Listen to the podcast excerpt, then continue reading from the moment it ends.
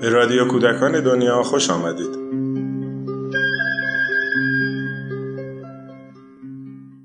تیستو سبزنگشتی نویسنده موریس درون مترجم لیلی گلستان. فصل شش تیستو از باغ درس می گیرد و کشف می کند که انگشتان سبز کننده ای دارد.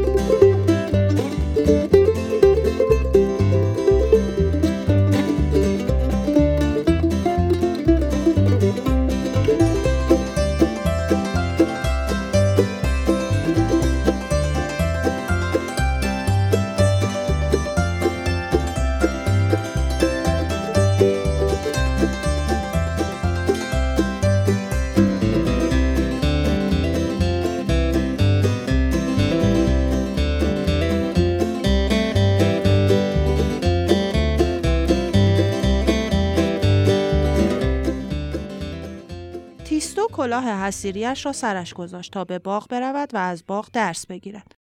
آقای پدر فکر درستی کرده بود که می‌خواست درس را از باغ شروع کند. درس باغ در واقع درسی بود از زمین. زمینی که روی آن راه می رویم، زمینی که سبزی هایی را که می خوریم و همچنین علف هایی را که حیوانات می چرند، پرورش می دهد تا به اندازه کافی بزرگ شوند تا ما بخوریمشان. آقای پدر گفته بود که زمین منشأ همه چیز است. تیستو در حالی که درسش را یاد می گرفت با خودش می گفت خدا کند خوابم نگیرد.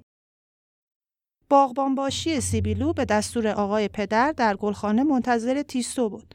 باغبان باشی سیبیلو پیرمرد تنهایی بود که کم حرف می‌زد و همیشه هم اوقاتش سر جا نبود. جنگلی بزرگ به سفیدی برف زیر سوراخ‌های دماغش رویده بود. راستی چطوری می شود سیبیل یک آدم سیبیلو را وصف کرد؟ همین خودش یک رویداد خیلی جالب طبیعت است. روزهایی که باد میوزید و باغبان باشی بیلش رو روی کولش میگذاشت منظره‌ای بسیار دیدنی به وجود می آمد. انگار دو شعله سفید از دو سوراخ دماغش بیرون می‌زد و به گوشهایش می‌خورد. تیستو در عین حال که باغبان باشی پیر را دوست داشت کمی هم از او میترسید. تیستو کلاهش را از سرش برداشت و گفت سلام آقای سیبیلو. باغبان باشی گفت آخرش آمدی حالا باید دید چه کارهایی از تو برمیآید اینجا مقدار زیادی خاک است و اینجا هم تعداد زیادی گلدان. تو باید گلدانها را پر از خاک کنی و انگشتت را توی هر گلدان پر از خاک فرو کنی تا سوراخی در وسط خاک ها درست شود. بعدش هم باید گلدانها را کنار دیوار پهلوی هم بچینی تا توی هر سوراخ تخم گل بریزم. گلخانه آقای پدر هم مثل بقیه چیزهای آن خانه دوست داشتنی بود. پشت در میان یک سرپناه شیشه‌ای تمیز و براق بخاری کار گذاشته بودند و به این علت هوای داخل گلخانه گرم و مرتوب بود. در وسط گلخانه گلهای میموزا میشکفتند و نخلهای آفریقایی رشد می‌کردند. گلهای زنبق را به خاطر قشنگیشان و یاسمنها و مریمها را به خاطر بوی خوبشان در گلخانه پرورش می‌دادند.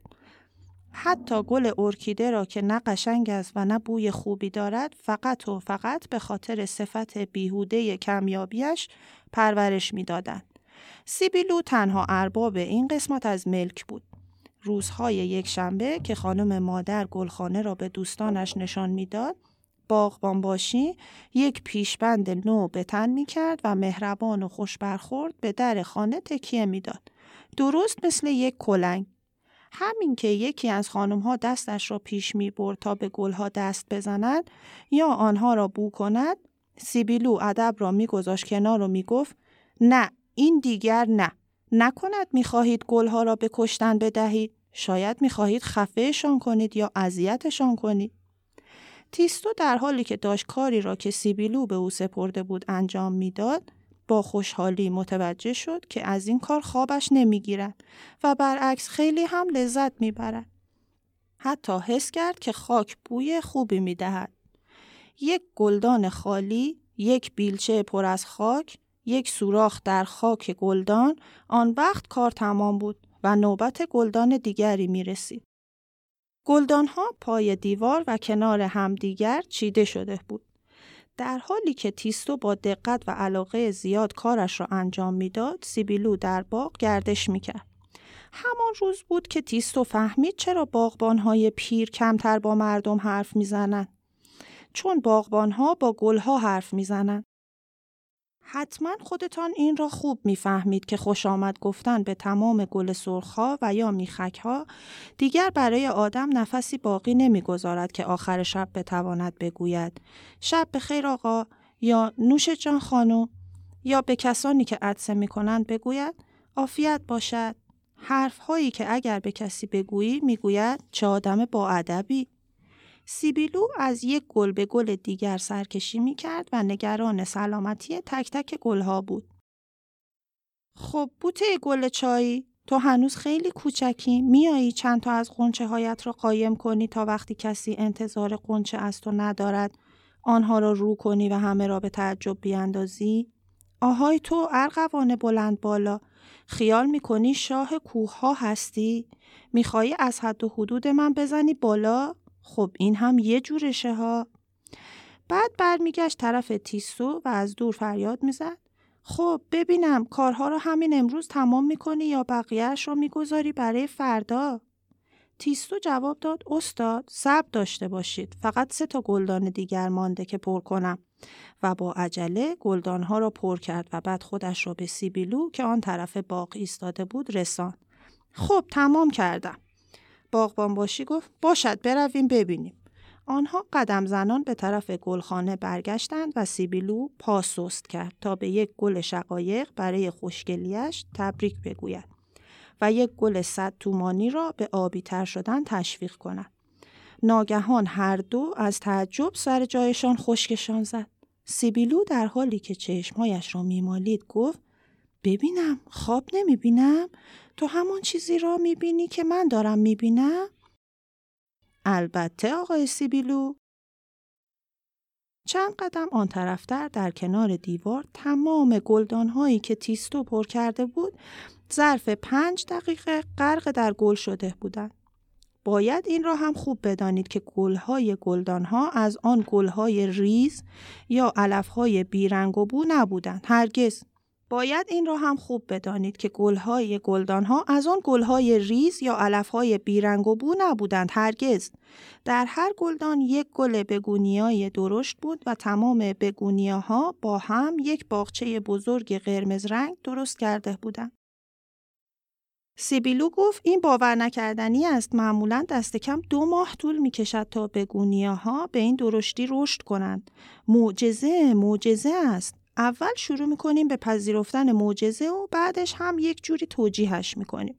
تیسو پرسید آقای سیبیلو ما که هنوز توی سوراخ گلدان ها تخم نپاشیده ایم پس این گل ها از کجا آمدن؟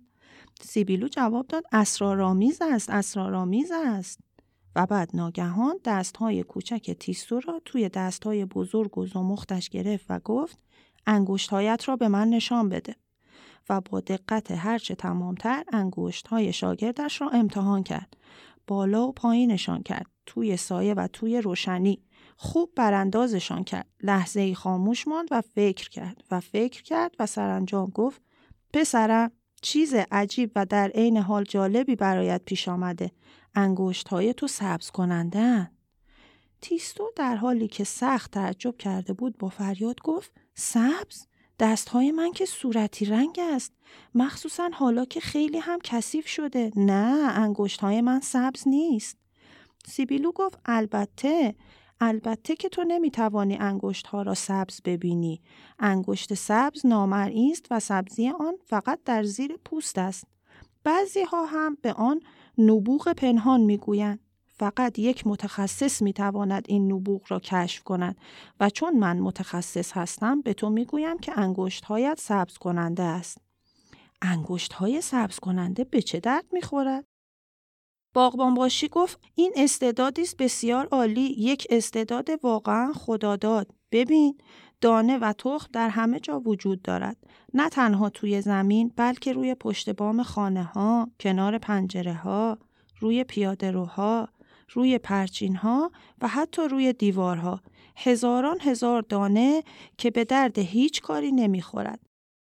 تمام این جاها دانه ها هستند که در انتظار وزش بادند تا آنها را به طرف دشت و یا باغ ببرد. دانه ها اغلب بین دو سنگ گیر می کنند و بدون آنکه بدانند چطور خودشان را به گل تبدیل کنند از میان می روند. ولی اگر انگشت سبز کننده ای یکی از دانه ها را لمس کند هر کجا که باشد بلا فاصله گلی می روید. به هر حال تو خیلی خوب می توانی دلیل روشن حرف های من را با چشم خودت ببینی. انگشت های تو دانه های گل بگونیا را توی خاک گلدان ها کشف کردن و این هم نتیجهش. باور کن به تو حسودیم می شود. با شغلی که من دارم خیلی به انگشت های سبز کننده احتیاج هست. تیستو که از این انتفاق آنقدرها هم خوشحال به نظر نمی رسید زمزمه کنان گفت حالا باز هم همه می‌گویند که من مثل دیگران نیستم. سیبیلو گفت بهترین کار این است که راجع به این موضوع با هیچ کس حرف نزنیم. چرا کنجکاوی و حسادت دیگران را تحریک کنیم؟ همیشه این امکان وجود دارد که استعدادهای نهفته ما باعث دردسرمان شوند. این واضح است که انگشت های تو سبز کننده است. پس این راز را برای خودت نگه دار و بگذار که فقط ما دو نفر از آن باخبر باشیم. در دفتر یادداشتی که آقای پدر به تیستو داده بود تا آخر هر درسی معلمش آن را امضا کند باغبانباشی سیبیلو فقط نوشت این پسر در باغداری خیلی استعداد دارد.